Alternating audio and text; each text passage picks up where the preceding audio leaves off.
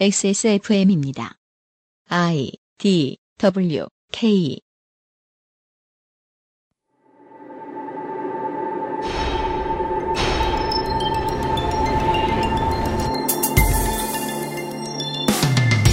양안 관계의 변화에 대해 말하는 사람들은 장제스와 장진고에서 마인주에 이르는 국민당 정권의 성격, 마오쩌둥과 덩샤오핑이 행한 중국의 통일 정책에 대해 이야기합니다.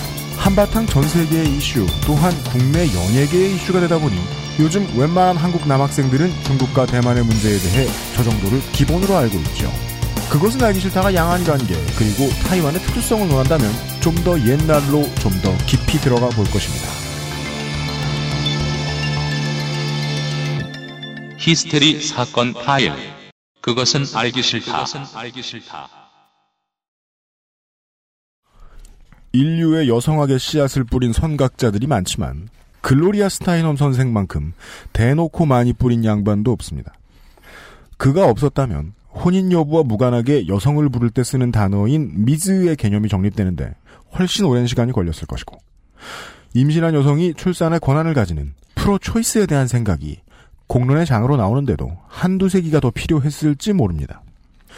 혹자는 페미니즘이 종교라면 교황은 글로리아 1세일 거라고도 평가하기도 하는 20세기를 대표하는 사회 운동가. 올해 81살이지만 지금도 활발한 활동을 하고 있는 글로리아 스타이넘 선생이 얼마 전에 삑사리를 한번 내신 것 같은데요. HBO의 시사 토크쇼 리얼타임에 출연을 해서 성차별적인 요소가 가득한 멘트를 날립니다. 진행자와 민주당 대선 후보 이야기를 하다가 젊은 여성들 사이에서 샌더스가 인기가 많다고 진행자가 말하자 당신이 젊은 여성일 때는 대개 이렇게 생각한다. 남자들은 누구를 지지하나? 그리고 남자들은 버니 샌더스를 지지하네. 즉 지금 샌더스를 지지하는 여성은 남친 따라간 사람들이라는 어감의 발언을 한 거죠. 어, 물론 문맥은 여성은 나이가 들수록 점점 더 정치적으로 급진적이 된다라는 자기 이론을 얘기하다가 한 말인데 그러느라 젊은 여성을 다 무시했어요. 이 오해를 바로잡기 위해서 말씀을 드리자면 저는 고종석 선생이 늙어서 그런 실수를 한 거라고 말한 적이 없습니다. 그러니까 늙음과 신중치 못한 단어 선택 사이에 중요한 연결고리가 있을 거다. 저는 그렇게 예측하지 않습니다. 글로리아 스타이넘 선생의 실언에 저는 그냥 안도했습니다. 무조건적인 지지를 보내던 팬들이 꽤나 떨어져 나가겠구나. 저런 사람 말도 믿을 수 없으니까 내가 알아서 판단을 해야겠구나. 이런 걸 깨닫게 해주는 사람은 고마운 거죠, 뭐. 예. 알아서 그때그때 잘 판단해주시는 고마운 청취자들 덕분에 오늘도 안 끝나고 방송하고 있는 히스테리 사건 파일 그것은 알기 싫답니다. 한 주 동안 안녕하셨습니까? 책임 프로듀서 UMC의 인사드립니다. 그리고 오늘도 변함없이 혹자는 뭐 우리에 갇혀있다. 군만두만 먹고 있다. 이렇게 예상되기도 하는 유면상 피감금인께서 나와 앉아 계십니다. 네, 안녕하세요. 유면상입니다. 네. 오늘은 한강이 보이지 않네요. 왜요? 아, 이런 경험이 있었는지 모르겠는데 네. 원래 이렇게 방청객이. 있는 경우가 있습니까? 저는 절대 허용하지 네. 않거든요. 웬만하면. 한강이 보이는 되게 좋은 창을 옆에 계신 방청객분이 맡고 계세요. 아, 네. 지금 비켜주셨네요. 네. 지금 예, 밤섬 크다는 보입니다. 말씀을 하시고 계시는 거죠. 뭐 그렇게 그- 표현하고 싶진 않은데요. 지난번에 저 이정열 전 판사님께서 놀러 오셨을 때도 그냥 쫓겨나셨는데. 네. 음. 예. 아, 웬일로 손님들이 들어 앉아 계신데요. 하여튼 어. 감금당한 처지에 좀 부담스러운 상황인 것 아, 같아요. 네. 그, 맞아요. 네. 거의 사상 최초로 방청객이 앉아 있는 가운데. 저 간수로 스카우트 해온 거 아닌가요? 그렇죠. 탈출 탈출 예비 음모를 막기 어디 못. 나가게 하려고. 네. 네. 담배 필 때 한 명 붙이고 나가야 되는 거죠. 제가 종종 이야기하기 좋아하는 식인종과 선교사 같은 겁니다. 예. 누구 한 명이라도 더 붙여놔야. 아, 유면상이 도망 못 간다. 네. 오늘의 쇼에서는 저희들이 원래 한 발 늦어요. 대신에 오류가 적은, 없거나 매우 적은 타이완에 대한 이야기를 오늘 잠시 후에 나눠보기로 할 겁니다. 네. 아, 이제는 법조인에서 일반인으로 신분이 바뀌신 어떤 분을 모셔다 놓고 이야기를 해보도록 하겠습니다. 법조인에서요? 네. 어, 네. 그동안은 피고였다가 아. 일반인으로 바뀌었어요. 네. 그 왜 저 미국 법정 드라마 보면 하는 말 있잖아요. 음. 이제 당신은 집에 가도 좋습니다. 그래서 에, 알겠습니다. 대만을 다녀오신 어떤 분과 함께 음. 대만에 대한 이야기를 나눠보도록 할 겁니다. 광고를 듣고 와서 말이죠. 그것은 알기 싫다는 에브리온 TV 바른 선택 빠른 선택 1599 1599 대리운전 데볼프 Genuine Leather Craft 상상 이상의 맛 노건 간장게장 나의 마지막 시도 퍼펙트 25 전화영어, 캐나다에서 온 자연세제 빅그린 맘메이드, 관절을 건강하게 해줄지, 부... 아, 처음 보는 건 원래 꼭 음. 틀리게 돼 있어요. 예. 관절을 건강하게 해줄지도 모를 건강기능식품 무르핀에서 도와주고 있습니다. 건강하게 해줄지도 모른대요, 세상에. XSFM입니다. 내 인생의 6개월이 그냥 날아가 버렸어. 한국인 가게에서 일했지. 퇴근하면 집에 그냥 있었지. 친구도 못 만들고. 워킹 홀리데이 진짜 별로야. Um, excuse me. Why don't you call Perfect 25? 뭐? Perfect 25. 그래서 뭔데 그게? Perfect 25 English phone call service. 이거 말하는 거야? perfect25.com? Oh, you got it right. 연약한 아기 피부에 닿는 섬유를 부드럽게 정전기나 세제 찌꺼기 걱정 없는 아기용 섬유 유연제 빅그린 맘메이드 baby fabric softener입니다. 캐나다 청정 지역에서 재배된 순식물성 천연 원료만으로 Big Green 맘메이드 fabric softener 황야의 이리 스테픈 울프가 새로운 이름 데볼프로 여러분을 찾아갑니다. 가죽장인 황야의 이리의 꼼꼼함. 끝까지 책임지는 서비스는 그대로. 최고가의 프랑스 사냥 가죽으로 품질은 더 올라간 데볼프 Genuine Leather. 지금까지도 앞으로는 더 나은 당신의 자부심입니다. Devolf Genuine Leather. 간장게장 노건 간장게장 사장 강인숙입니다. 월요일부터 토요일까지 대전 유성구에 있는 노건 간장게장에 오셔서 좋은 추억 만들어 가세요. 간장게장 황야일이님이요. 제가 성격을 아는데 음, 공방에서 혼자 가만히 칼질하는 거를 그렇게 좋아하실 만한 성격의 분은 아니세요. 황야의 1위님이 누구세요? 데볼프 가죽 제품을 만드는 분. 음, 그러니까 이제 그 공산업을 모르시는 분들은 무슨 장인의 얼굴이 나오면 네. 그 사람이 혼자 다 하는 줄 알잖아요. 네. 그 유명한 광동제약 광고 있잖아요. 회장님이 돌아가시기 전까지 우황을 자기 손으로 골랐다.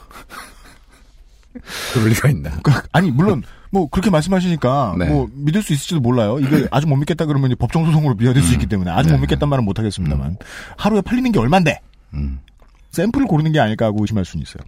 황야일이님이 모든 물건을 다 만들진 않는데요. 본인이 손대서 만드신 게 되게 많기 때문에 음, 혼자서 고독하게 가만히 있는 걸 즐기실 분은 아니에요. 의외로 또 음, 공방 장인 주제에 음. 그래가지고 요새 DIY 교실의 맛을 들인 것 같아요.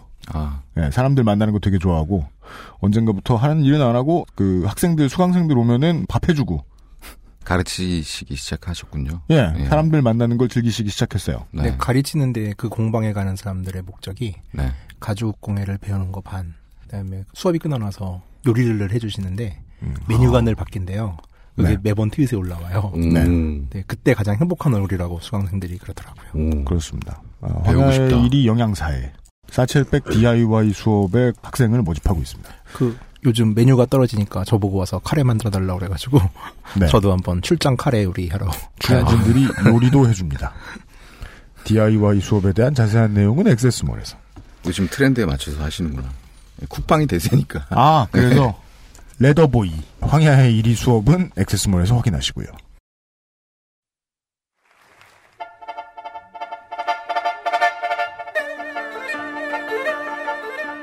대하 사극 오늘까지의 하이완 제1화 해적 정성공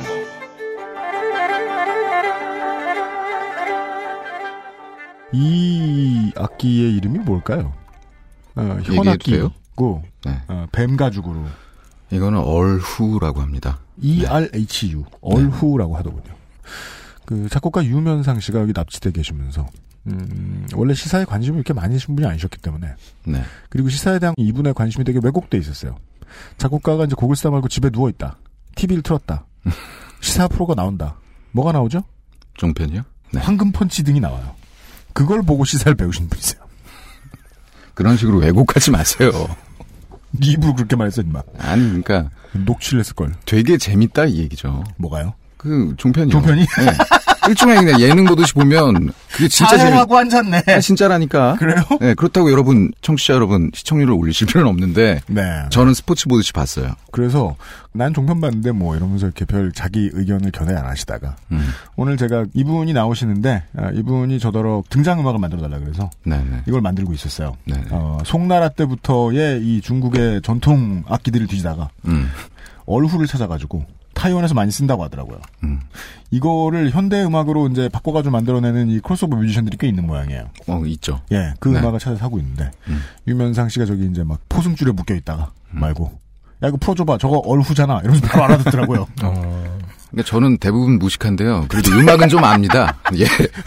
중국에 팔 곡을 쓰다가 얼후를 쓴 적이 있대요. 아니, 중국의 팔곡은 아니고. 네, 대만의 네. 팔 곡 어, 그럼 나중에 호주 같은 거 하면은 막 디질리드 음악 나오고 막 그러면. 들으면 알걸요? 음. 어, 나 야, 좀 풀어줘봐. 디질리잖아, 내가, 저거. 내가 유일하게 연주할 줄 아는 게 아, 디질리예요. 그러세요? 예.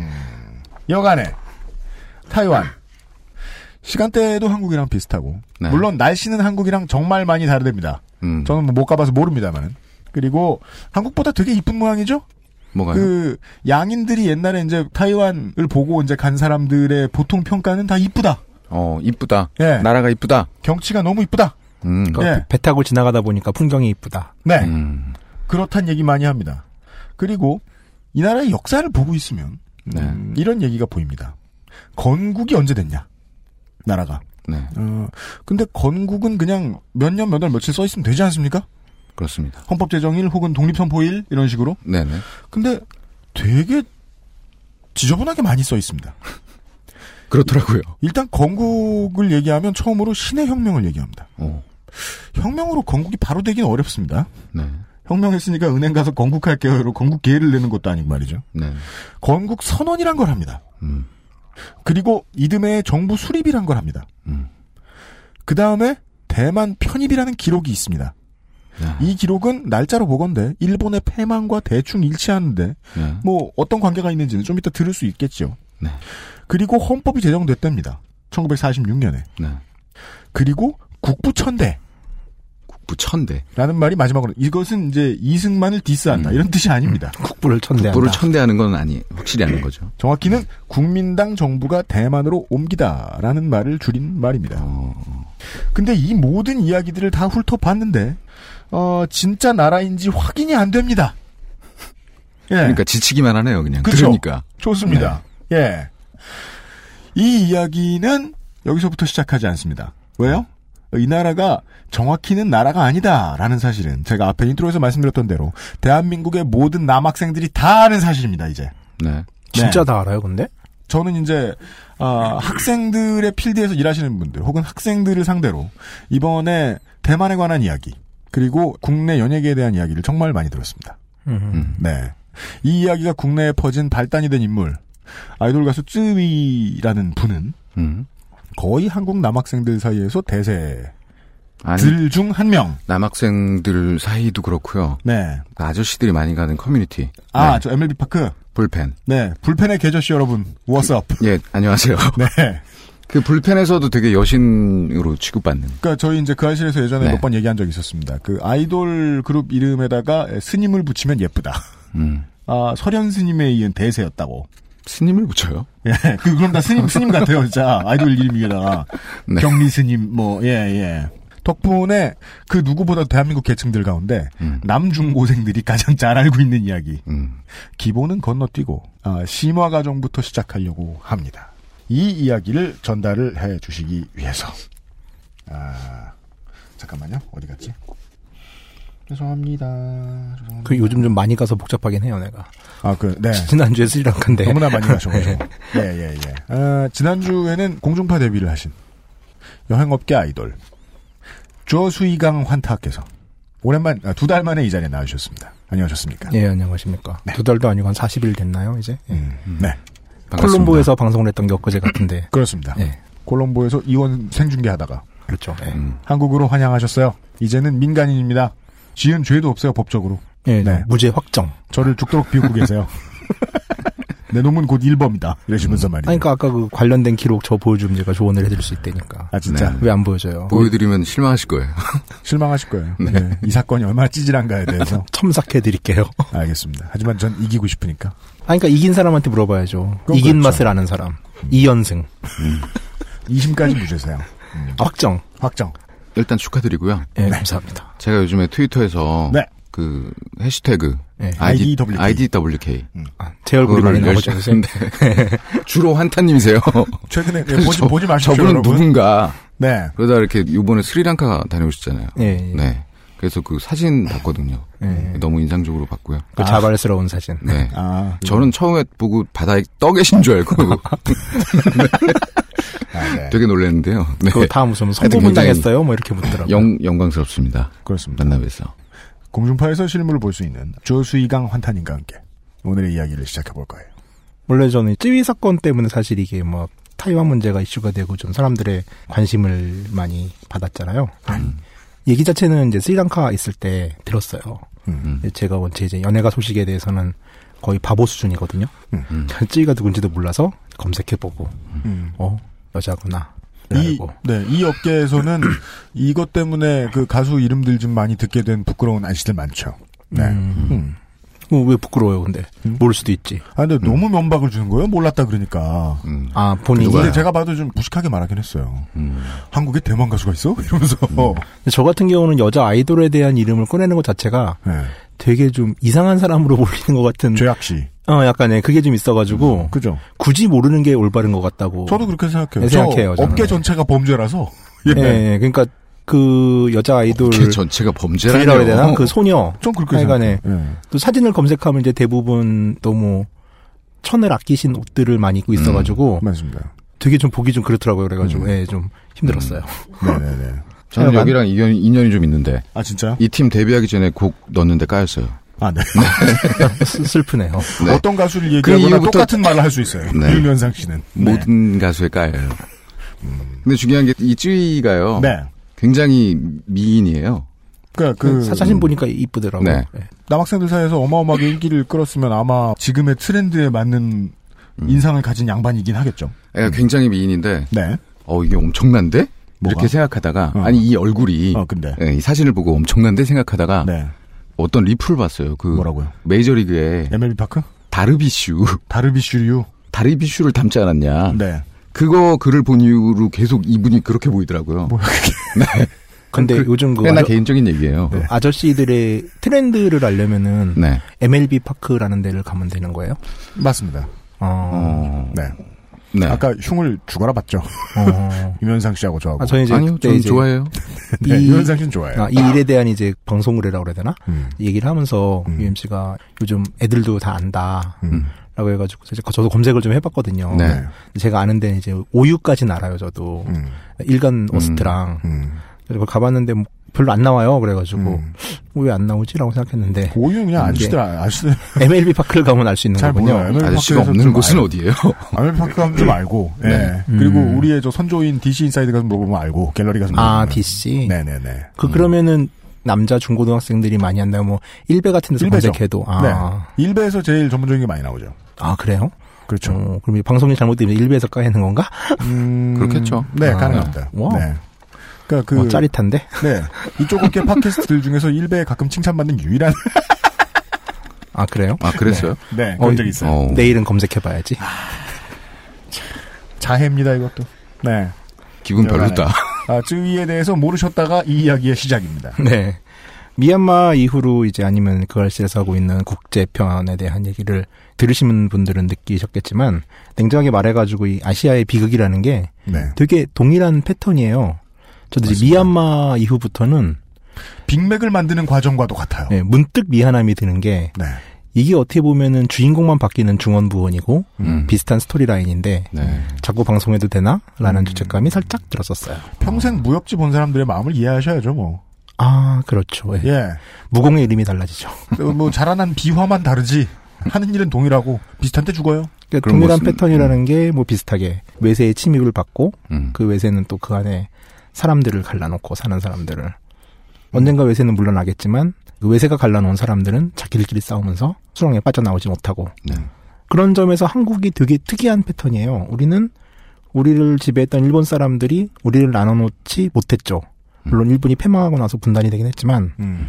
오히려 한국 같은 경우는 우리가 스스로 배설한 어떤 독재자가 우리 내부를 쪼개놨죠.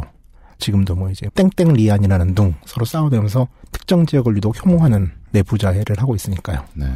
이것은 메갈리안을 얘기하는 것이 아닙니다. 아 예. 저도 그, 건줄 알았어요. 지금 사람아. 어, 아, 난 아, 정신 요즘- 똑바로 차려야지. 요즘 트렌드는 그래요. 예. 땡땡 디안이라고 해야 되겠구나. 음. 근데 저는 그 국제정치학에서는 그렇게 해석하기도 하더라고요. 현대의 한국 정치인들은 현대의 아시아 정치사를 보고 베껴온 어떤 것을 적용한 것이다. 음. 예. 나머지들이 외세의 침략에 의해서 갈라져 싸우고 있는 것을 보고 우리도 저러면 되겠구나. 어, 박정희가 외세 역할한 거군요. 를 참고한 것 그러니까. 같다. 예. 그렇죠. 네. 아니 뭐, 뭐 한때 외국 분이셨으니까. 예. 네. 개괄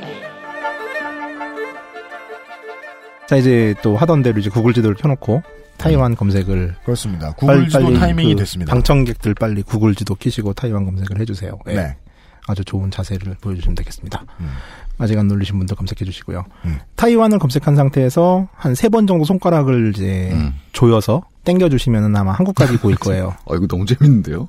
아, 이거 딱 키니까 지나 아, 진짜 청취자 여러분 이거 따라해보세요. 정말 세 번이에요. 다 따라하세요. 그 딱 보니까 해봤어요 세 번인지. 네. 내가 앱을 켜니까 지난번에 켰던 양곤이 나와 있네요. 그 이후로 한 번도 구글 지도를 안 음. 틀으신. 아. 네. 한 저도 뭐 그렇습니다. 이거 하려고 틀었더니 콜롬보가 나오더라고요. 이게 나라 이름으로 찍어본 적이 제가 한 번도 없는데 그렇죠. 타이완을 딱 찍으니까 대만 한복판에 빨간 핀이 딱 꽂히네요. 네. 여기는 이제 도심이 아니라 산악지대 쪽으로 들어가는 길목 어딘가가 딱 꽂히네요.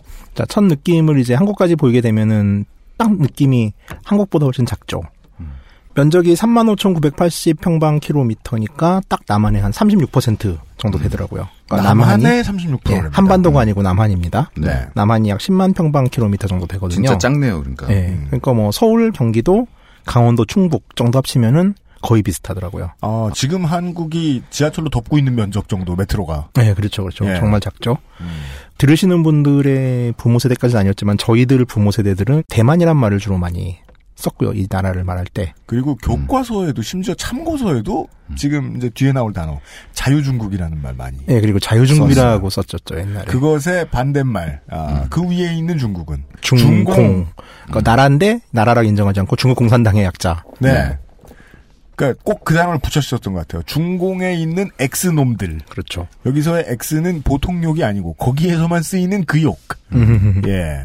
그리고 뭐 이제 나중에 방송을 계속 들으시면 아시겠지만은 여기는 결코 자유롭지 않은 중국이었어요. 네. 하여간에 이제 뭐 공산당과 맞선다는 의미로 과거에는 공산당과 맞서는 모든 나라들은 그 나라의 정치 체제가 결코 민주적이지 않다 하더라도 자유 국가라고 불렀죠.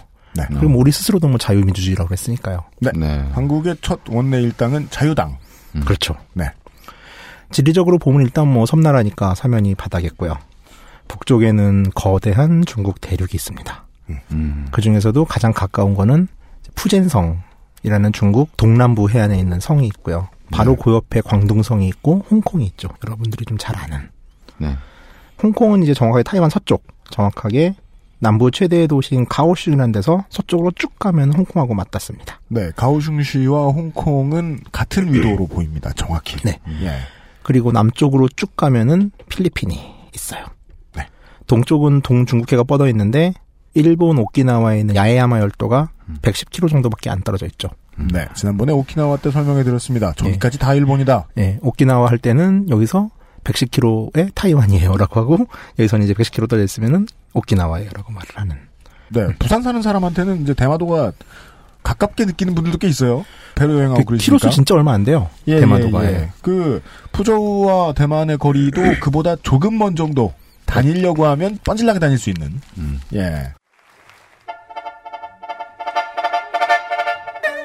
선사시대 뜬금없이 선사시대라는 얘기를 좀 해야 될 것 같은데요. 그렇습니다. 이것이 누구의 그림자가 비치는데 아, 아, 아, 지난주에는 어, 떤 분과 만나셔가지고 방송에서 내가 그 아실의 에이스다 이런 낭설을 퍼뜨리셨다는 얘기를 들었습니다. 아, 그러니까 준 적도 없는 칭호를. 아직, 아직 못 들었는데.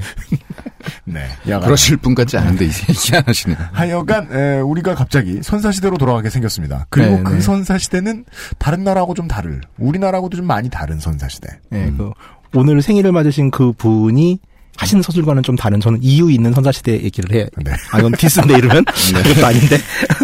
죄송합니다, 어르신. 어, 그 국민의당 패턴이잖아요. 우리가 하는 건 새정치. 네. 네. 그러니까 우리가 선사시대라는 말을 흔하게 쓰는데 네. 다알 거라고 생각하지만은 모르시는 분들이 혹시 있을까봐 설명을 하자면은 이 말은 역사 이전의 시대라는 뜻이에요. 네. 그러니까 시대를 아주 크게 나누면은 뭐 중세, 고대, 근대 이런 개념이 아니라 음. 역사를 개념으로 역사가 쓰여진 걸 기점으로 나누면은 네. 역사가 쓰여지기 이전의 시대를 선사 시대라고 네. 하고요. 네. 역사가 쓰여진 이후의 시대를 역사 시대라고 하는 거죠. 그러니까 역사 시대라는 말은 쉽게 말해서 역사가 기록된, 역사에 남아있는 시대, 기록된 역사를 가지고 있는 시대를 역사 시대라고 하는 겁니다. 나라마다 선사 시대가 다를 것임을 예상할 수 있습니다. 그렇죠.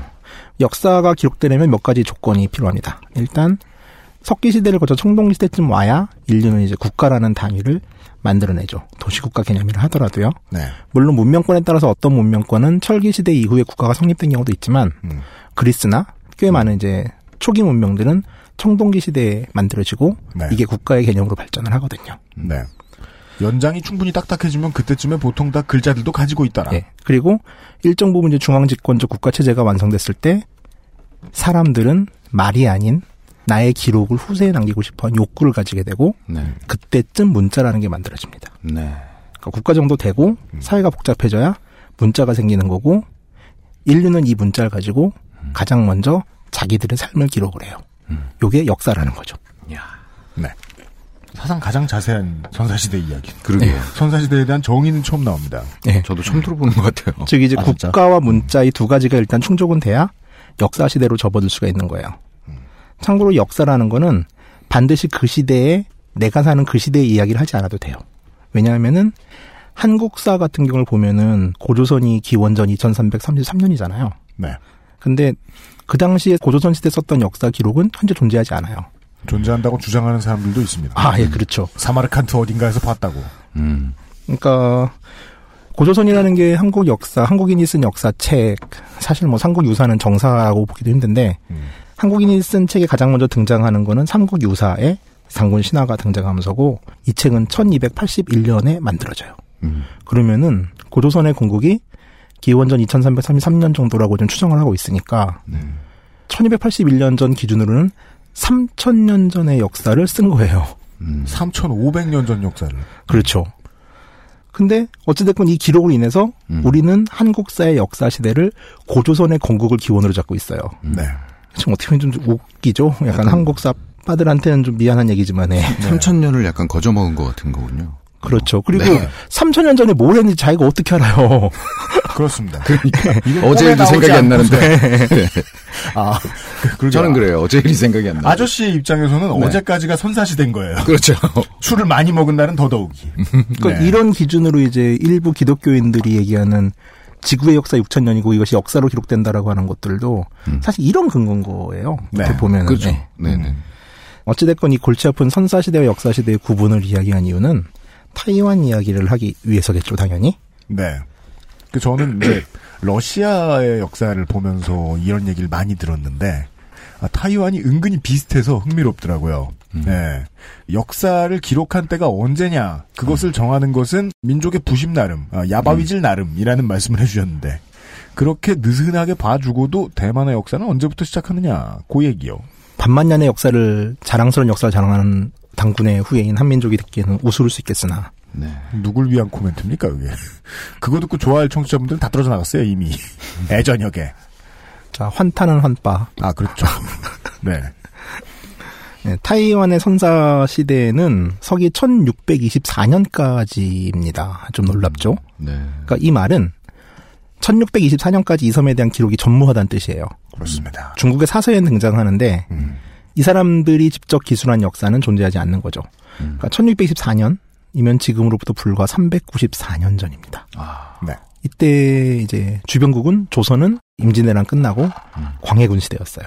음. 네. 중국은 이제 누르하치가 청나라의 전신인 후금을 건국한 지 9년째. 그러면 이제 한참 이제 역사책 보시면 아시겠지만 조선은 일로 붙어야 되니 저기 붙어야 되니 하고 싸움하고 있을 때죠. 네. 제조 지은 블라블라 하며. 예, 저 예. 제조 지은의 명을 모셔야 하는가, 음. 아니면은 신생 강국 후금을 모셔야 하는가. 라고 얘기하는데 갑자기 지금 상황이 막 겹치면서 좀 슬퍼지네요. 아, 네. 네네. 즉 우리가 일반적으로 한 역사라는 게 시작하고 나서도 한참이나 지난 시점까지 타이완은 그때가 선사 시대였다는 거죠. 음. 그럼 물론 이제 1624년 전에 타이완에 사람이 살지 않았냐? 네. 그건 또 아니에요. 그 역사 시대는 글줄을 읽을 줄 아는 인간이 이기적으로 본 시대 구분이잖아요. 그렇죠. 예, 1624년이면은 이미 글줄을 읽을 줄 아는 인간들이 이기적으로 보았을 때 미국이 발견되고 난 그렇죠. 후입니다. 근데 그 앞에 미국이 사람이 안 살았느냐? 그럴 리가 없다. 그렇죠. 이게 어떻게 보면 비극이긴 한데 이 타이완 섬에도 선주민이라고 불리는 사람이 살고 있었습니다. 원주민이라고도 부르는데 이 원주민이라는 말은 약간 좀 비하적 의미들이 많아가지고 요즘은 선주민이라는 말을 더 많이 쓰더라고요. 네, 원주 시민들이 본인들을 그렇게 부릅니다. 아 원주 시민들. 이게 먼저 선자인가요? 네네. 네네. 저는 섬주민 잘못 쓰신 줄 알았어요. 아.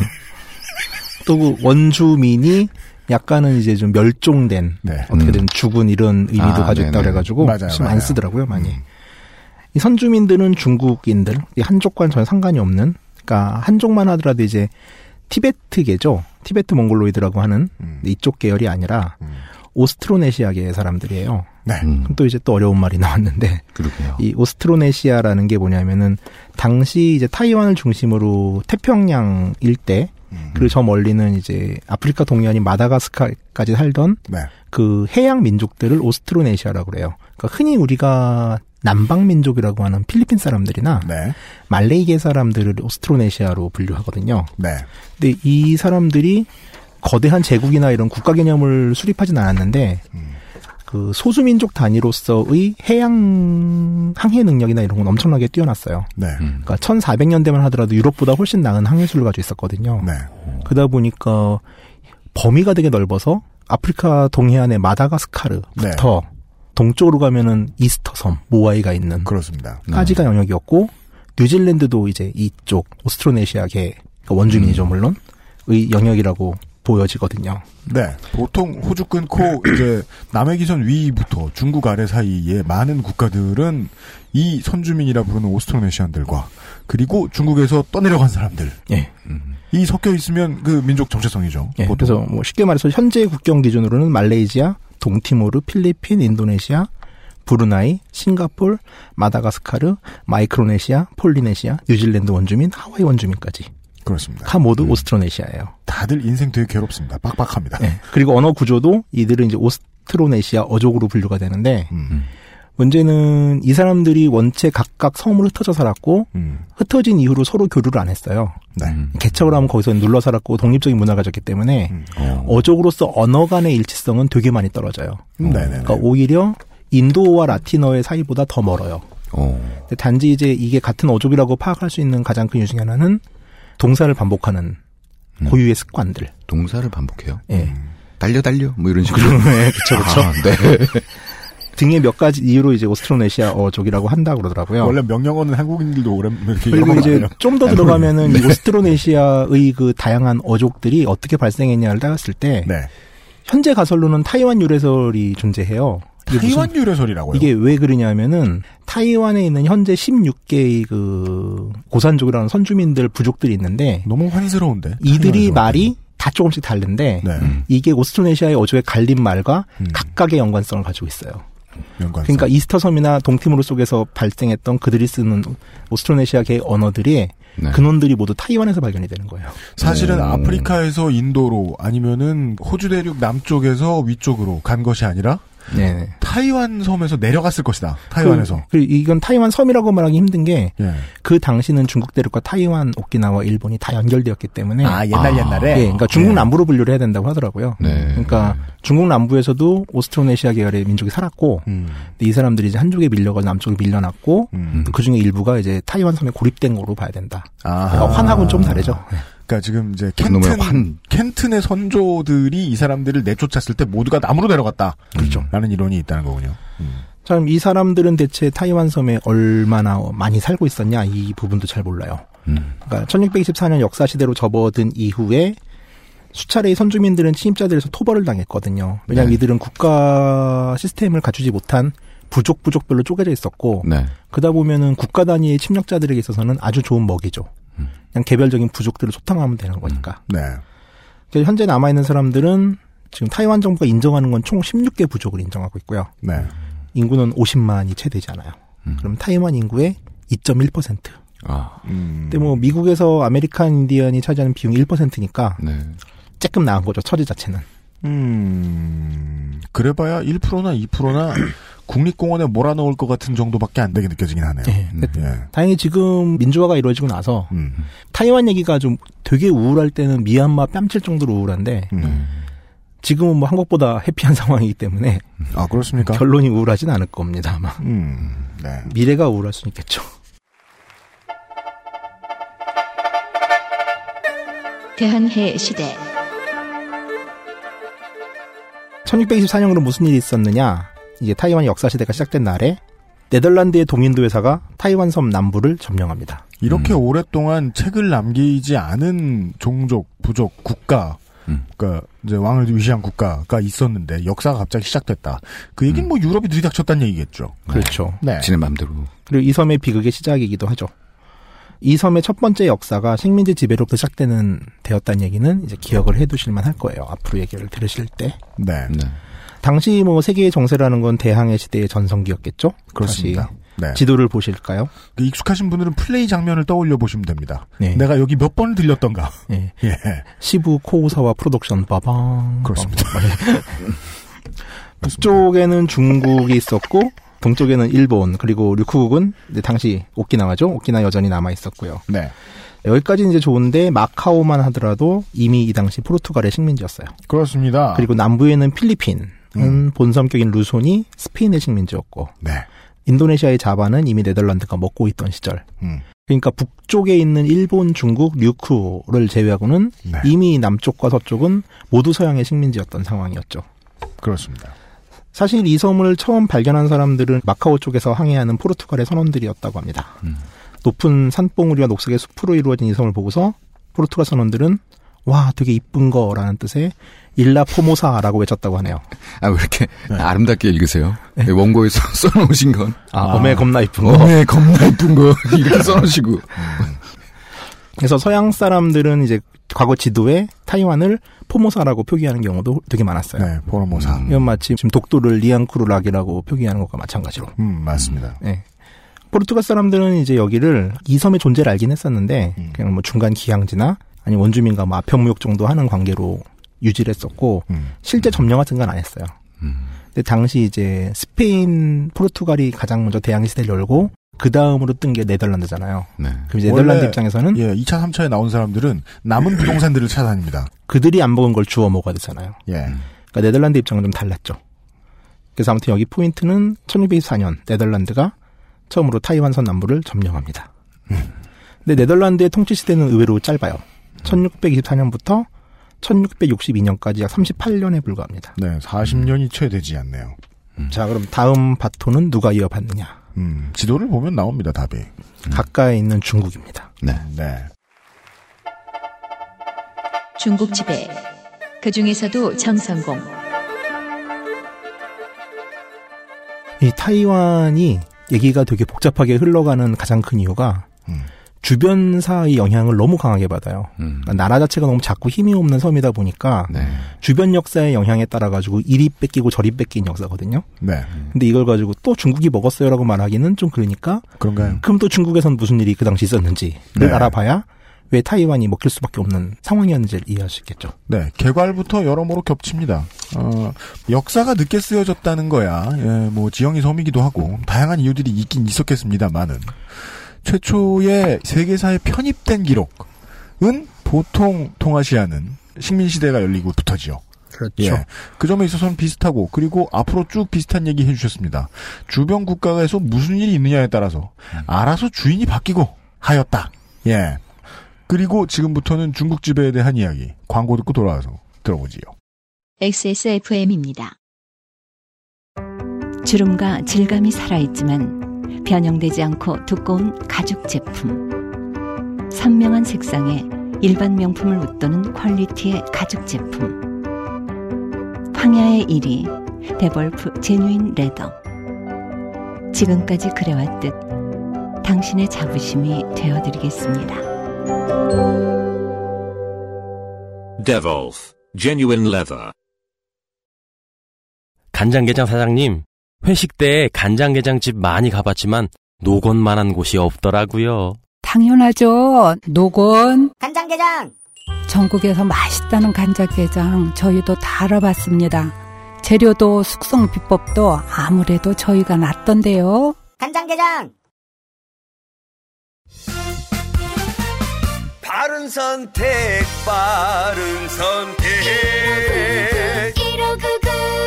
음주운전은 불행, 대리운전은 행복입니다. 대리운전은 1599에 1599. 무르피는 관절 및 연골 건강에 도움을 줄 수 있는 건강기능 식품입니다. 관절의 불편함 개선, 관절 구성 성분 제공, MSM과 속단 등 복합 추출물이 함유되어 있으며 당신의 관절 건강에 도움을 줄 수 있습니다. MSM의 인체 적용 시험 결과 12주 섭취 후 관절의 통증, 뻣뻣함, 운동 기능이 뚜렷하게 개선됨을 확인하였습니다.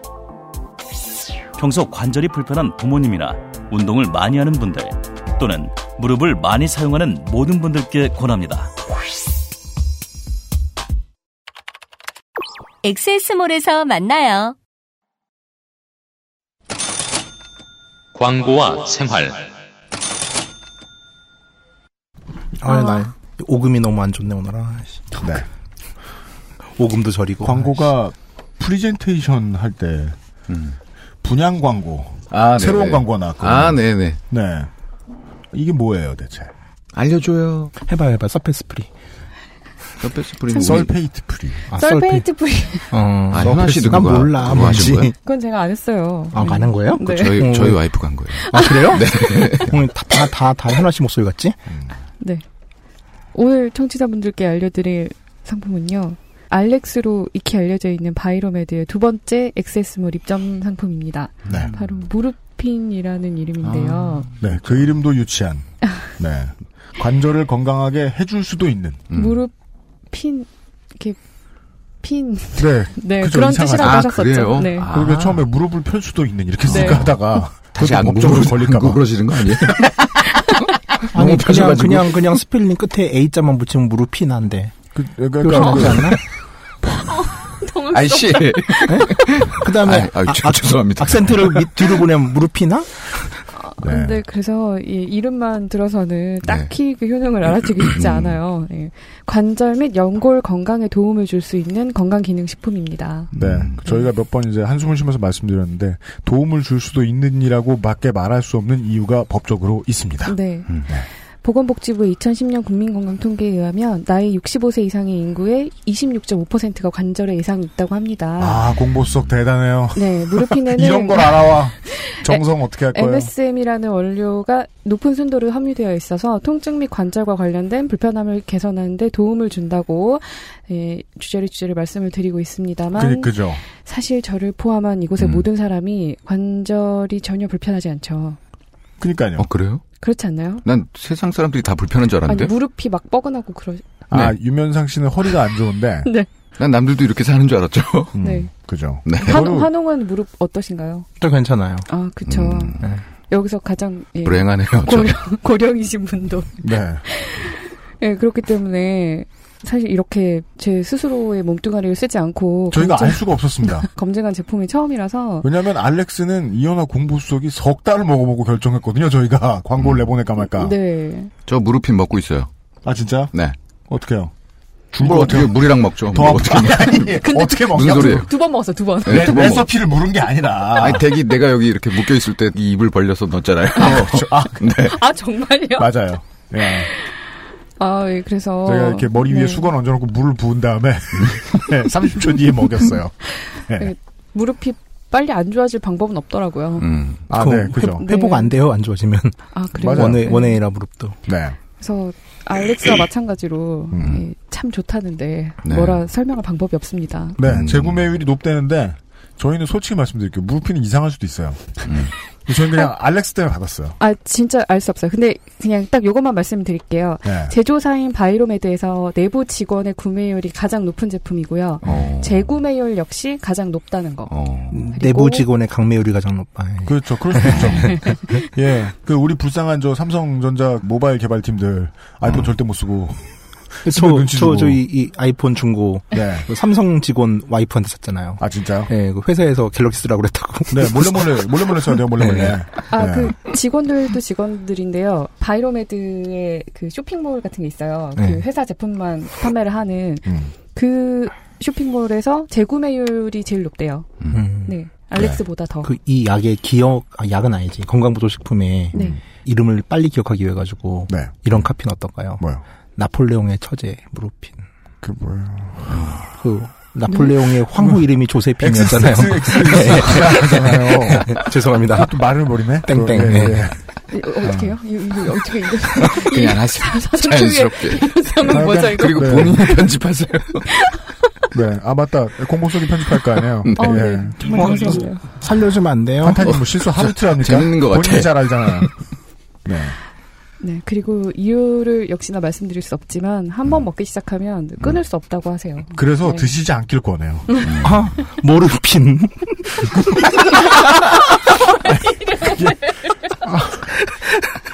아, 저급하고 불법적이야. 저분 다시 어떻게 수원지법으로 보낼 방법이 없나 모르겠습니다. 다시 도망가야 될 제가 것 고소, 같아요. 제가 고소하고 싶어요. 저분. 아, 뭐, 네. 모르핀이 어때서요? 여기까지 하면 될 것 같아요. 아, 네. 여기까지입니다. 무르핀, 무르핀이고요. 네. 나폴레옹의 처제와 무관하고. 아, 네, 그렇습니다. 예. 자매품 모르핀. 그다음에, 예. 어, 신경 안정을 절대 시켜주지 않습니다. 이현아 공보수석이 고생했습니다. 예, 감사합니다. 네. 아니, 먹으면 계속 먹게 된다 그래가지고. 그러면 모르핀이잖아, 그게. 아, 이게 딱 끊으면 맛있어요? 진짜? 아, 그래? 신통치네, 그러면은. 나 안 먹어, 씨. 아니, 뭐, 뭔가, 또 자매품 많겠네. 뭐, 무르핀, 허리핀. 필게 존만한 사람이? 하여간 뭐 관절 용이랍니다. 거북목핀. 모르핀 웃기다. 진짜. 거북, 거북, 먹으면 끊을 수 없어. 모르핀. 거북머리핀은 안 돼요. 17세기에 이 나라의 역사 시대가 시작되었다. 이 나라가 이곳이 있다. 이곳에 무슨 일이 있다라는 기록이 시작되었다는 말씀을 드렸습니다. 그리고 그 기록을 해준 고마운 존재들. 첫 번째 식민 지배를 한 나라가 40년도 안 쓰고 내다버리고 갑니다. 그 다음에 두 번째 주인이 등장하는데 애증의 주인공 혹은 한 몸으로도 많이들 보고 있는 중국입니다. 네. 당시 이제 네덜란드를 몰아낸 중국의 상황은 이렇습니다. 이제 명나라가 임진왜란 때 조선에 출병을 했고, 네. 그로 인해서 뭐 한국 쪽의 기록을 보면 명나라 분들이 와서 깽판만 쳤다고 알려져 있지만은 의외로 엄청난 군비를 씁니다. 그래서 경제적으로 이제 명나라를 휘청하게 되는 거고, 음. 그러자 이제 만주 일대에 일종의 힘의 공백이 생기는데 이 시기에 이제 만주족인 누르와치가 네. 우리 역사책에서 많이 배웠죠. 나쁜 사람이라고 배우죠. 우리는. 그렇습니다. 누르와치가 이 상황을 캐치하게 되고 부족을 통일해서 후금이라는 나라를 세웁니다. 네. 중국 후금인 북부- 이유는 네. 이제 과거에 이유는. 금이 있었죠. 그렇죠. 중국 북부에 사는 사람들은 이제 역사를 반복해서 경험합니다. 수 때 경험했던 거, 송 때 또 경험하고, 송 때 경험했던 거, 명 때 또 경험합니다.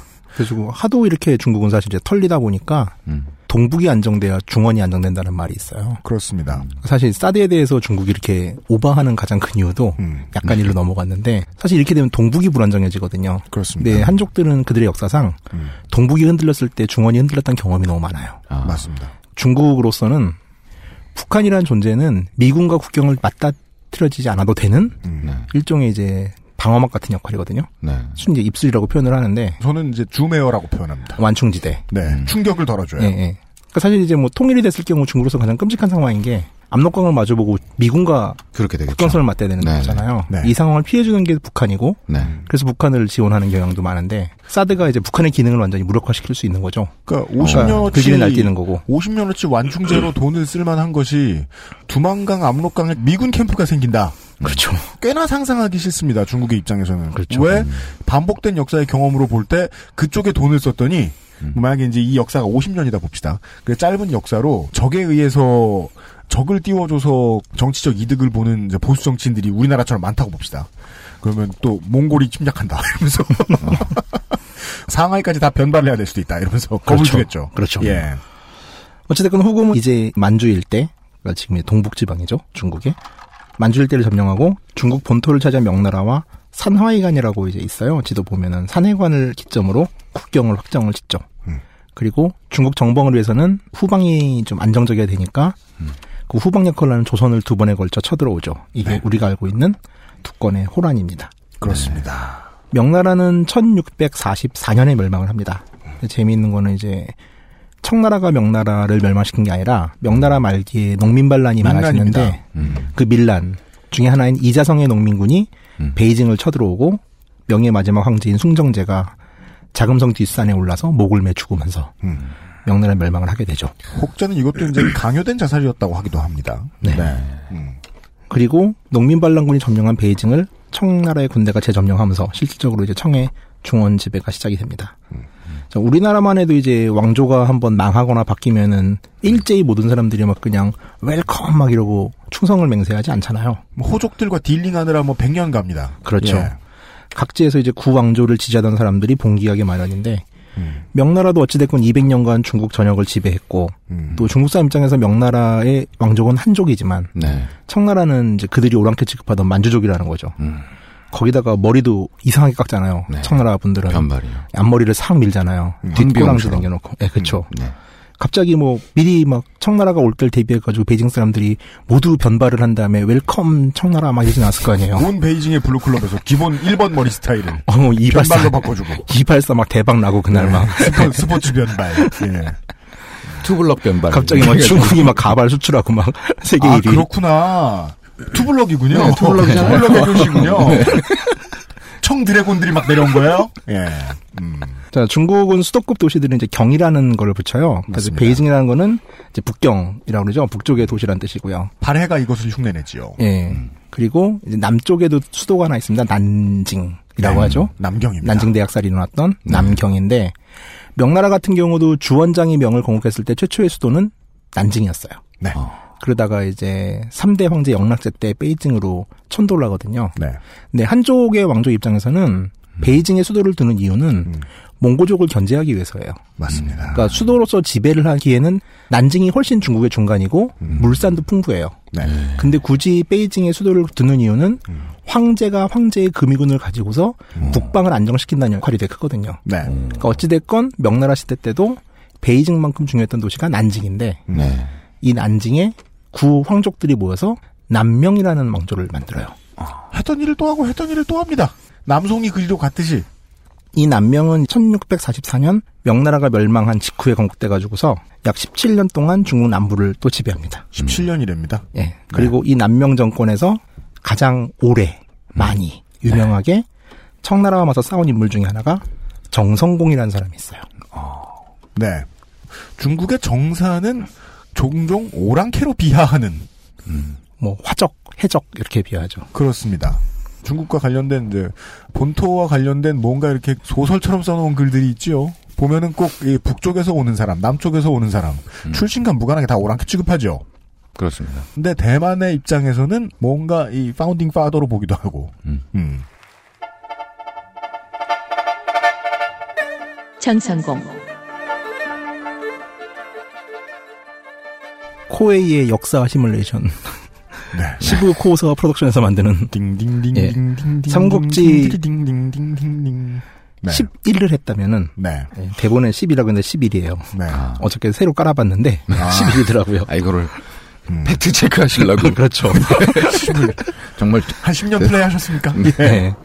그 고대 무장 중에 하나로 나오죠. 그러니까 삼국지 기준으로는 사실 17세기 사람이니까 비례 무장인데. 그죠. 이건 뭐 터미네이터가 나온 것 같은 얘기죠. 예. 고대 무장군으로 분류가 되는 음. 예, 삼국지 11 기준 예, 특기는 수신이고요. 네. 수군 진법 전공 시 critical이 있는 이 수신 특기자들이 별로 없어요.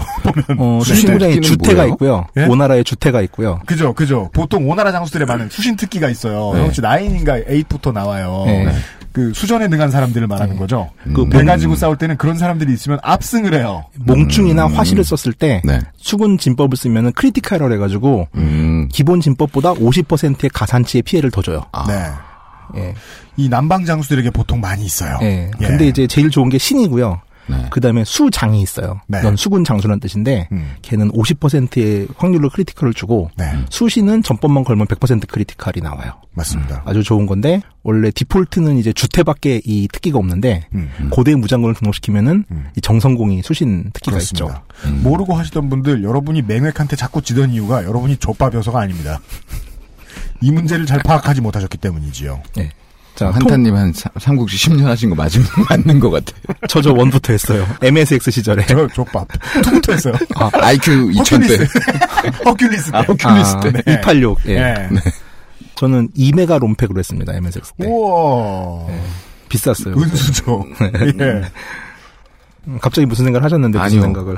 이메가 롬팩이 뭔고? 제믹스 시절 전이죠? 아니죠. 그러니까 그쯤인데 그쯤이에요? 원래 이제 제믹스가 MSX라는 8비트 컴퓨터에 네. 컴퓨터 기능을 빼고 그 게임 기능만 게임기. 넣은 거예요. 네. 롬팩만 되게끔 나, 온 건데 그 당시 이제 128 킬로비트를 아 바이트를 이제 비트로 하면 1메가가 되거든요. 네. 그래가지고 1989년인가에 코나미에서 글라디우스라는 슈팅 게임이 나왔는데 그게 첫 번째 메가롬팩 시리즈였어요. 그러면서 이제 몽대륙. 몽, 아, 몽대륙. 네. 네. 이게 우리하고 우리 둘하고 조수희강 환타님하고 세대가 좀 달라요. 이게. 아니, 나 제믹스가 있었거든요. 아 진짜? 네. 그러니까 내가 내가 우리 집도 늘그 크로스죠. 그, 물 오라버니의 그 컴퓨터 얘기에서 게임 얘기를 안 한 게 정말 한이 되는. 그죠? 네.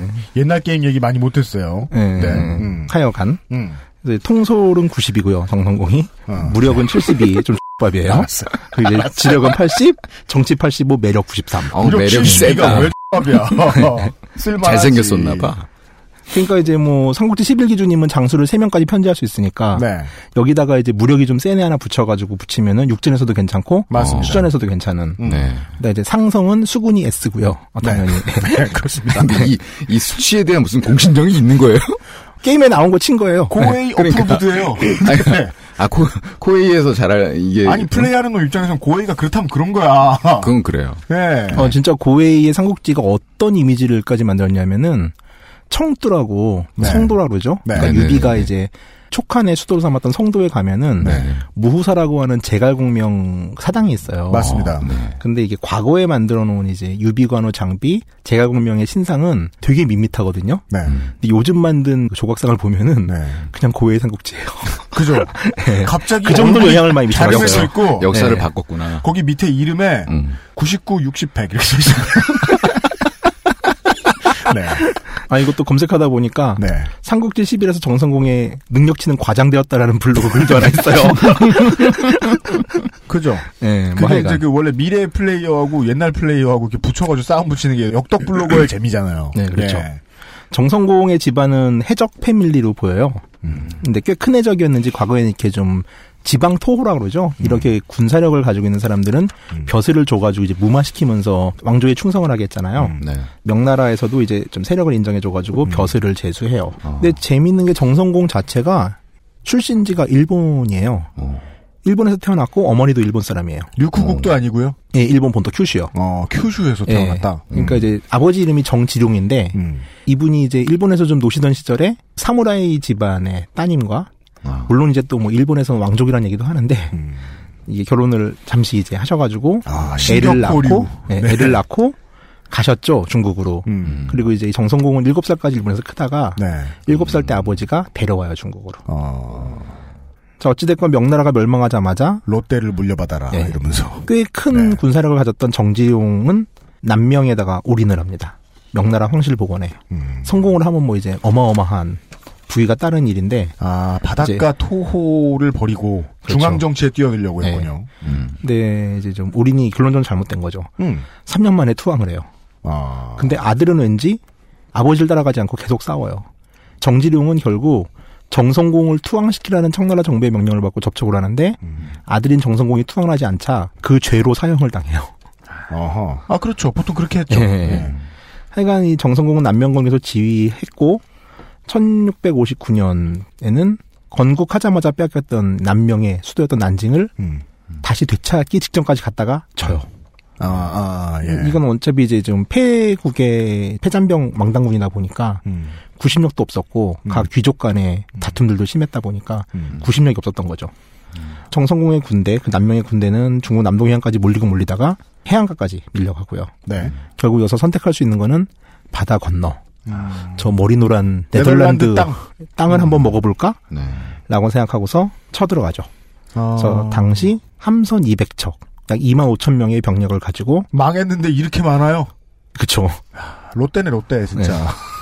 타이완을 정복합니다. 바다 네. 건너 왔다 갔다 장사할 능력이 있네요. 음. 근데 이때 타이완에는 이제 네덜란드 병력이 있긴 했는데 음. 전투함 4척에 병력도 1000명 정도. 아, 근데 이 중에 음. 전투 경험이 있는 사람은 100명이 채 안 됐대요. 아, 그냥 뭐 선주민을 지배할 거면 총 몇 자루 들고 들어갔을 거 아닙니까? 그렇죠. 네덜란드의 뭐 일개 중대가. 머리 색깔만 네. 보여줘도 막 겁낼 수도 있잖아요. 그러니까 그런 식으로 거의 뭐 무력도 안 쓰고 아마 선주민들을 지배하고 있었다가 네. 그리고 네덜란드, 네덜란드. 사람들이 굉장히 크잖아요. 그래요? 평균 키가 세상에 아니, 세계에서 제일 아, 클걸요. 그래요? 네, 음, 세상 그쵸. 말고 크다, 크다, 크다 세계에서. 그렇죠. 어감상 되게 큰 것 같다. 네. 예, 예. 어찌됐건 뭐 이제 네덜란드인들은 25배 되는 병력을 싸워서 이길 방법이 없었고 패퇴합니다. 음. 그리고 이 사건으로 인해서 정성공은 중국인들에게 타이완이 중국 영임을 주장할 수 있게 하는 가장 중요한 근거를 제시한 사람으로 환영을 받게 되죠.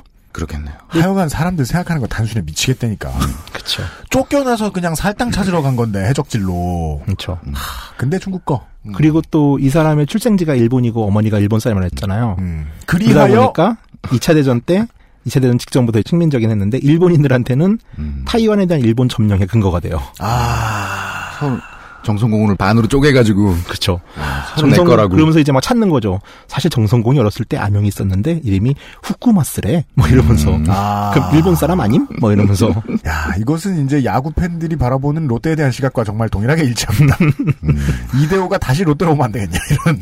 원래 실제로. 이제 일본이 1895년에 타이완을 점령하고 나서 음. 가장 먼저 정성공의 무덤을 참배해요. 어. 그러니까 이 정성공으로 인해 가지고 일본의 지배도 정통성을 네, 확보하게 된다고 말하긴 그렇고 뭐냐 확보하려고 노력을 한 거죠. 네, 동아시아 정치인들은 뭘 해도 이 참배로 뭘 하는군요. 음. 이때부터네요. 그저께인가 천정배가 김해 갔다 그러던데. 네. 네. 음. 뭐 이렇게 네. 타이완은 정성공에 의해서 두 번째 식민지 경험을 합니다. 물론 이때도 타이완 선주민에 대한 상세한 기록이 없어요. 음. 그냥 드문드문 선주민에 대한 토벌 기사들만 존재를 하고요.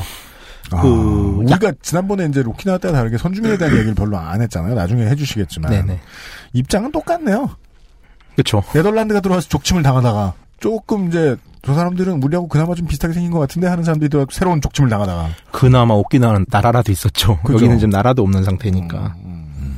남명은 곧 본대가 타이완으로 도망을 가는 형편이다 보니까 음. 멸망을 했겠죠. 네. 그리고 정성공은 타이완에 정씨 왕조를 세우고 약 20년간 자기 손자까지 지배를 합니다. 이제 한족에 의한 최초의 식민지라는 게 중국인 관점에서는 의의가 되겠죠. 네. 이 시기 어찌됐건 지배는 짧았는데 한 번에 2만 5천 명이 타이완으로 건너갔잖아요. 타이완은 그렇습니다. 이때만 해도 농업이 이제 뭐 네덜란드 사람 기록이라서 반남이 돼야 되긴 하는데 이 사람 주장에 의하면 타이완은 그 전에 농업도 별로 안 하고 이제 수렵 채집 이런 단계였는데 네. 우리가 가서 농업을 전파했다라고 아, 주장을 하고 어쨌든 2만 5천 명 정도의 병력이면은 또 병력에 따라온 식구들도 뒤에서 막 타이완으로 들어갔을 거 아니에요. 그 전에는 아마 적은 쪽수니까 취미로 하는 농업이었다면 그렇죠. 이제는 해야만 하는 이제 대놓고 해야 되고 네. 정성공도 가자마자 둔전법을 실시해요. 농업을 개간을 하죠. 역사 시대의 증거죠. 둔전법.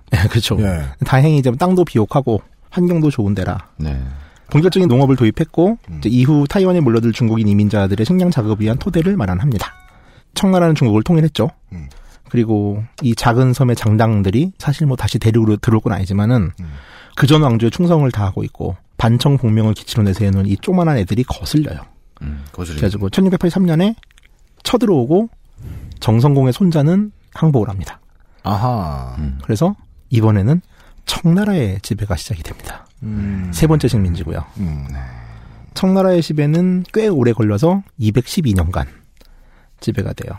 그리고 이게 타이완이 중국의 일부임을 주장할 수 있는 확고한 명분이 되는 거죠. 네. 음. 왜냐하면 정성공만 해도 쫓겨난 애지만 이번엔 우리가 직접 handling을 했다 이 동네를 네. 이라고 주장할 수 있는 거니까요. 그러니까 남명을 지키던 한족의 군대가 타이완 섬으로 도망을 가는 바람에 그렇죠. 타이완 섬만 귀찮게 됐네요.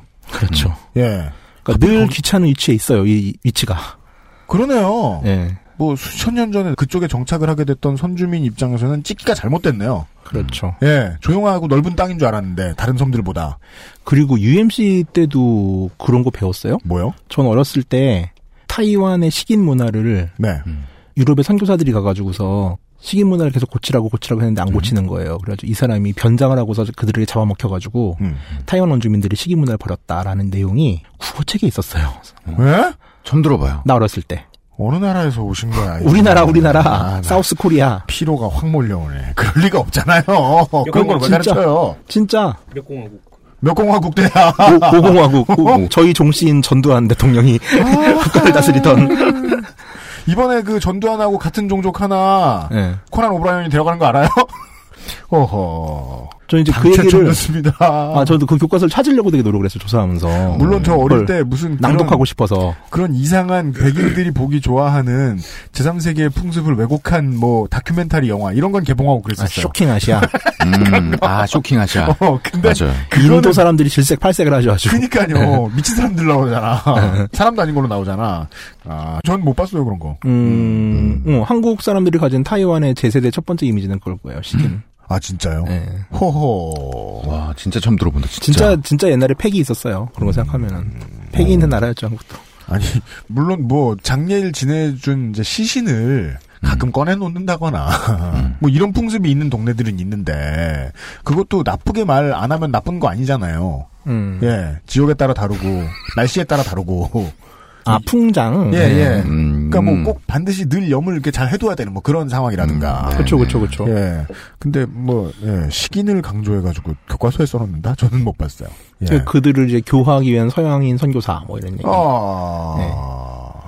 처음에 타이완을 정복한 청나라는 이제 타이완의 지배에 대해서는 꽤 소극적이었다고 합니다. 일단 청나라 자체가 그때는 쇄국 정책을 피는 중이었고요. 음. 중국인들 스스로도 화해 변경, 화해 변경. 중화의 바깥에 있는 이 섬에 음. 굳이 뭐 이렇게 지배하겠다 힘을 쓸 필요가 없었죠. 음. 그러니까 한족이 힘을 키우게만 못하면 되는 입장. 그렇죠, 그렇죠. 통제만 하면 되고 굳이 지배해서 음. 그거는 뭐 우리나라가 세종 때 사군육진 개척했을 때도 음. 이 영토가 왜 필요하냐. 네. 괜히 여진족들 쳐들어만 오면서 그죠. 이 영토를 포기하자는 의견이 되게 많았죠. 한국 같은 경우도. 네. 그러니까 동아시아 문화권 안에서 이 서구에서 생각하는 제국주의와는 조금 다른 영토 개념이 있었기 때문에. 맞아요. 예. 네. 그러니까 여기는 어찌됐건 중국 같은 경우도 영토 점령하면은 중화의 사상을 퍼뜨린다라는 개념이 좀 강했잖아요. 문화 전파의 개념이 강했는데 물론 수탈을 하긴 했지만 식민지니까. 음. 근데 이제 그런 점에서 타이완은 너무 멀었죠. 음. 근데 문제는 이미 중국 남부에 그러니까 타이완 남부에 있던 필리핀 같은 경우는 대부분 중국 바깥의 지역들이 그 당시 이미 서구 열강의 식민지로 떨어져 있는 음. 네. 상태다 보니까 군사적인 가치는 중요한 거예요. 군사적인 가치 정도만 네. 있었다. 원래는 한족이 지배할 때는 북쪽의 수도를 잡듯이 그렇죠. 예 북방 민족이 지배를 할 때는 남쪽으로 열심히 내려가진 않았다. 그렇죠. 예 예. 음. 그래서 타이완과 가장 가까운 이제 푸젠성의 하부 행정구역으로 편입은 시켜놔요. 음. 탐라면 이쯤으로. 그렇죠. 예. 하지만 본격적인 중국화는 이루어지지 않고 외려 이제 푸젠 등에서 이민한 이민을 갔던 음. 정확하게는 이제 해금 정책을 피던 시대였기 때문에 음. 사고 치고 몰래 도망간 사람들이죠 주로. 음. 이제 불법 이민 형식으로 월경한 경우가 많았는데 어찌됐건 타이완이 물산도 풍부하고 또 그 당시로서는 드문 이제 오키나와 편에서도 얘기했지만 음. 가치가 있는 사탕수수 플랜테이션이 있었기 때문에 네. 상업도 좀 발달을 하고 네. 그러다 보니까 인구가 늘면서 1800년 초반이 되면은 약 한 150에서 170만 정도로 달할 정도로 이제 커지는 거죠. 그렇습니다. 지금 뭐 전남북의 인구쯤 되지 않겠나. 그렇죠. 예 예. 잘 산 겁니다. 사실상 타이완은 중국 본토의 지원이 없이 경제적으로 자립할 수 있는 기반을 갖추게 되는 거예요. 음. 사실 그러니까 무슨 말이냐면은 대부분의 식민지들이 경제적인 이유로 식민 모국에 붙어 있는 경우도 되게 많거든요. 네. 그러니까 이를테면 스코틀랜드 같은 경우. 네. 최근에 독립 투표도 몇 번 있었지만은 음. 네. 그때마다 스코틀랜드 내부에 있는 스코틀랜드 사람 중에 독립을 반대한 사람들의 이론은 우리가 영국으로부터 벗어나서 경제적으로 독립할. 수 없다. 음. 그렇죠. 음. 뭐 북해 유전값 떨어지면 어떡할래? 그죠. 그나마 스코틀랜드는 북해 유전이 있으니까 독립한다고 이제 하는 거죠. 그러니까 그나마. 뭘 쥐고 있는 사람들한테 겁을 줘놓으면 그런 수사를 쓰더라고요. 우리 그거 값 떨어지면 어떡할래? 그렇죠. 붙들고 있는 게 이거 하나인데. 그렇죠.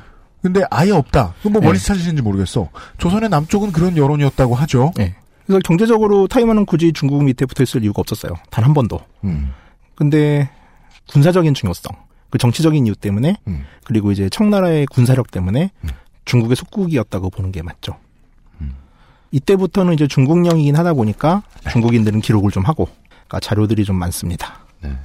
선주민들 얘기를 다시 잠깐 하면은 음. 정성공 이후에 건너가는 한족과는 인종이 다르니까 외모부터 딱 구별이 되잖아요. 네, 오스트로네시안에 대해서 말씀을 드리면 예. 네. 청나라는 여기에 대해서 이제 인구 정책을 핍니다.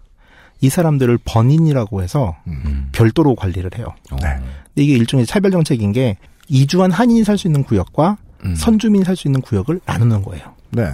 근데 문제는 이거는 그 사람들이 가진 토지 소유를 기반으로 해서 나누는 거였기 때문에 공유지들이 많았을 거 아니에요. 음. 이 공유지들은 대부분 농업을 할 줄 아는 한족들이 개간을 했고, 음. 즉 한족의 영역들이 점점 넓어지고, 심지어 번인들의 영역이라 하더라도 음. 한족이 개간을 하면은 한족한테 토지 소유권을 주는 거죠. 음. 그러면 선주민들은 점점점 쫓겨갈 수밖에 없는 거죠. 아, 뭐 그럼 남의 땅에 가- 가가지고 음. 막 농사를 막 져요. 네, 그렇죠. 그럼 이거 여기 내 땅 이렇게 되는 거예요? 농사를 잘 지을 필요도 없어. 옛날에 막 지어도 돼. 그냥 그냥 어. 불 지르면 되는 거죠. 씨를 막 뿌려 그냥. 화전한다고 그렇죠. 불 지른 다음에 씨 뿌리면 내 땅인 거죠. 아, 저 뭐냐 나빴다. 줄, 줄 서가지고 네.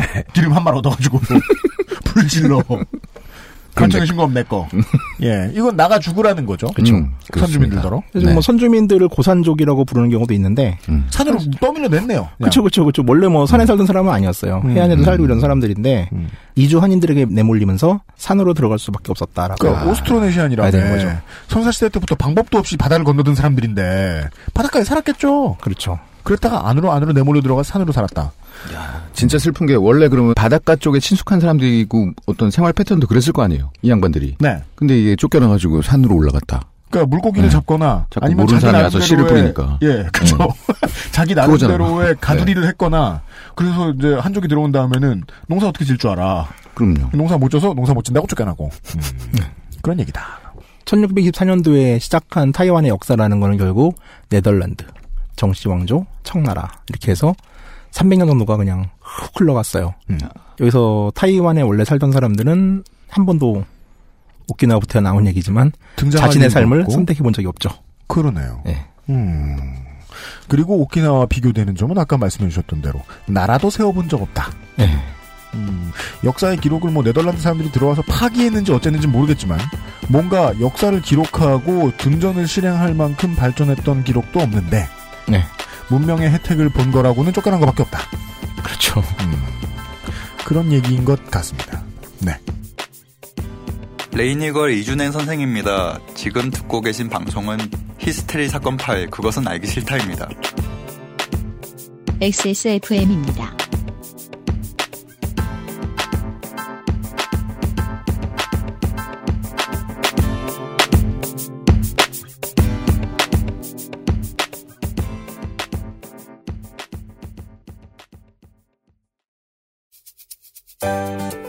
바른 선택, 빠른 선택. 1599, 1599에서 알려드리는 대리운전 이용 상식. 대리운전 회사가 광고하는 최저가는 지켜지지 않을 때가 더 많습니다. 저가 대리운전 회사는 운전기사님의 이익을 줄여가며 최저가를 제공하기 때문이죠. 대리운전 기사는 최저가를 기피할 수밖에 없는 현상. 노동자의 마음으로 공감하시면 더 빠르게 대리운전을 이용하실 수 있습니다. 바른 선택, 빠른 선택. 1599, 1599에서 전해드렸습니다. 바른 선택, 바른 선택.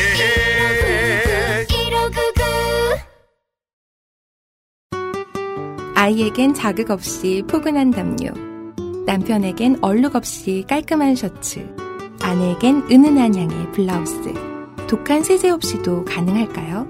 합성향료 없는 빅그린 맘메이드 세탁세제. 캐나다 청정 지역에서 재배된 순식물성 천연 원료만으로 Big Green 맘메이드 세제. 계단 오르기가 불편하신가요? 그렇다면 관절 건강을 의심해 보세요. 식약처로부터 관절 및 연골 건강 개선에 도움을 줄 수 있다는 기능성을 인정받은 무릎핀을 섭취하세요. 삶의 질이 달라집니다. 엑세스몰에서 만나요. 자체 교사 자격 시험을 통과한 선생님들만 수업을 진행하고 적은 학생 수를 유지해 수업의 질이 떨어지지 않는 전화 영어. Perfect 25.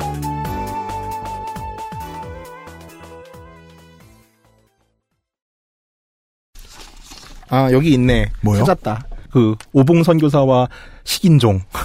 진짜 이 교과서 있었다니까? 저희 지금 여기 그 낭독할까? 알려드릴 수 없는 NPC 분들이 뭔가 자료를 찾아주셨어요.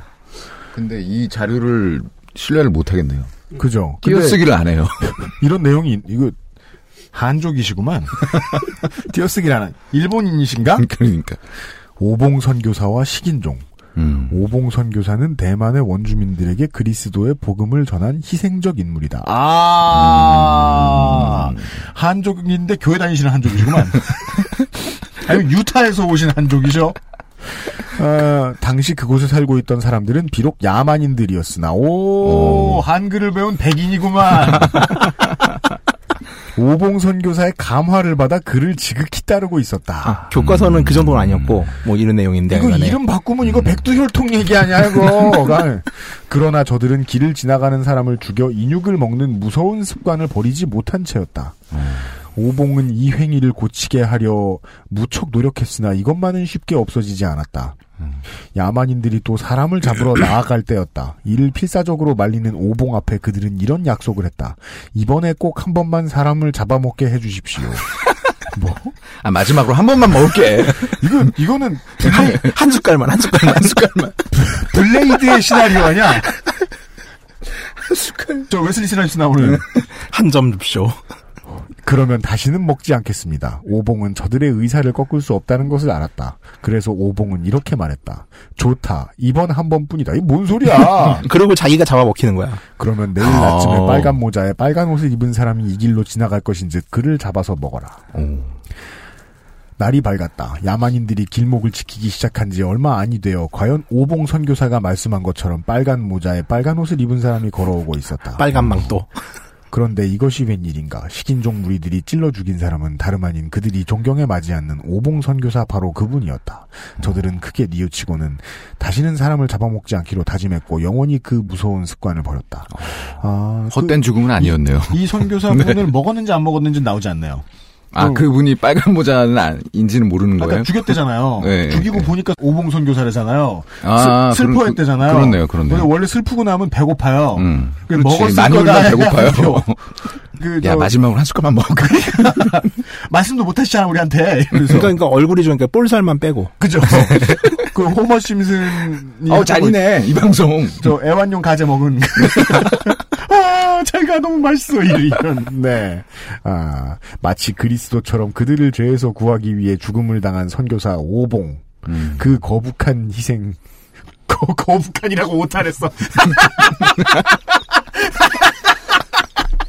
동감합니다. 아니, 여기가 거북해요. 핵심인 것 같은데. 거북한이는 일부러 쓴 거 아니에요? 거북한 희생 위에서 네, 인류는 변화되고 아니고. 있는 것이다. 그죠? 네. 와, 이걸 어떻게, NPC분 이거 어떻게 그러니까요. 구하신 거예요? 이게 진짜, 어디에 이런 게 그, 지배자들의 교과서 1장 1절이죠? 우리가 하는 일이 이거다. 이 오봉이 뭐 오브라이언인지 모르겠습니다만은 실제로 그 오봉이 오봉이 일본 말로 한 쟁반이잖아요. 그 오봉을 잡았더니 아, 고기가 한 お盆 나오더라. 아, 이 お盆이란 말은 그 영어로 번역하면 family size예요? 그 파티, 옛날에 파티. 그 저희 어머니가 39년생이어서 또, 또 집안 디스 나오네. 그래가지고 이제 집안에서 일본 말을 많이 써요. 일본 단어를 네. 엄마 이제 예, 아, 일정제 때 그래서 네, 그렇죠, 뭐 그렇죠. 그러다 네. 보니까 이제 뭐 야 저 사과 お盆에다 받쳐와라 뭐 이러거든요. 하여간 네. 쟁반. 예. 이 한 접시 선교사의 이야기는 우연히 저희가 발견한 네, 많은 것을 시사해 주죠. 들어와서 지들이 필요해서 지배한 주제에 자신들이 희생하여 개척한 그렇죠. 인간 예. 만들려고 우린 너를 지배하는 거야. 사람 만들었다. 음, 예. 그리하여 소수의 부역자들은 스스로가 인간이 됐다고 믿게 되고 음. 나머지들은 수탈을 당하면서 죽거나 영원히 수탈당하다 죽게 되지요. 이게 보면 성폭행 and 스톡홀름 신드롬이 막 결합된 되게 더러운 얘기죠, 진짜. 맞아요. 음, 그러네요. 예, 제가 좋아하는 50센트의 데뷔 앨범 같은 상황인 거예요. 뭔데요? 부자가 된 소수는 부역을 해요. 걘 또 누굽니까? 아, 50센트라고 있습니다. 50전이요? 네. 네. 아. 래퍼예요? 네. 예, 앨범 제목이 그거였잖아요. 부자가 되거나 노력하다 음. 죽거나. 음. 예. 두분 솔직히 그 밖에 친구 없죠. 뭐가요? 아니 그냥 디스를 많이 하셔서 솔직하지 않아도 돼요. 저희는 가식적으로 혹은 공식적으로 친구가 없어요. 어차피. 아 그렇구나. 그 바닥이랑은 원래. 없고요. 네. 네. 우연히 얻은 글로 이런 이야기를 보았습니다. 아시아가 만약에 그 왜 그렇게 생각할 수도 있을 것 같아요. 발견되지 않은 음. 사람들에게 보이지 않거나 없던 존재 역사의 구분은 오만하기 그지없잖아요. 음. 예. 발견되기 전의 존재. 였을 때의 역사는 그들이 구전으로 자기 자식들에게 전해주던 이야기. 그러니까 선사시대의 역사 말을 하는 거예요. 이제 민속학의 측면에서. 그 소설 뿌리에 나오는 그렇죠. 흑인 쿤타킨테가 예. 그러니까 그냥 전쟁 치르지 않고 왕이 되지 않았던 사람들의 삶. 모이면서 복작복작하고 살던 삶. 이 역사라는 존재 혹은 소양이라는 존재가 그들을 발견하면서부터 완전히 망가지잖아요. 오늘은 주인공이 대만 섬의 선주민은 아닙니다만 그것이 그들에게 역사를 부여해주고 그들의 땅을 호화롭게 만들어 놓은 한족들도 그 굴레에서 벗어나기는 어려울 것 같습니다. 결국은 이 땅을 망쳐놓은 존재들. 예. 그리고 살다 보니 스스로도 알아서 망쳐지게 된. 왜냐하면 이 땅은 있다 보니까 왼쪽으로 치면 오른쪽으로 휙 나가고 오른쪽에서 치면 왼쪽으로 휙 나가고 위에서 치면 납작해지고 그런 땅이니까. 그 얘기는 참 한국이랑 비슷합니다. 네. 선주민의 입장에서 봐도 내일 이 시간에 들을 이야기도 줄줄이 보이는 것 같습니다. 예. 저희는 이 이야기가 모두 사실이라고 이야기할 수 없습니다. 특히나 오봉 선교사 이야기는 더더욱이 그렇습니다. 저도 지금 그 교육학교인가 학교가 아니라 출처가 조선닷컴 블로그더라고요. 아 진짜요? 네네 어. 진짜로요. 거기에 신실한 분들 많아요. 예. 정보는 좋나요? 근데 선교사님을 한 접시라고 표현하다니. 거북한 얘기라고. 이, 이름 이 그런데 어떻게 이름이 그런데? 예. 하여간 선주민들이 드셨을지도 모르는 아, 마지막 만찬에 묵념을 하면서 오늘의 이야기를 접어보겠습니다. 예, 대만 중부 하천 환타님, 저수이강 환타님은 내일 이 시간에 다시 이 대하사극 오늘까지의 타이완 시간에 뵙도록 하겠습니다. 내일 뵙겠습니다. 오늘 수고하셨습니다. 수고하셨습니다. 네, 감사합니다. 저희들도 내일 뵙겠습니다. 이연아 공보수석이 지금 일단 자기가 절어놓은 걸 편집하고 있고요. 김상조 엔지니어와 유현수의 책임 프로듀서. 어, 내일도 납치되어 있는 유면상 작곡가와 함께 만나 뵙겠습니다. 안녕히 계십시오. XSFM입니다. I D W K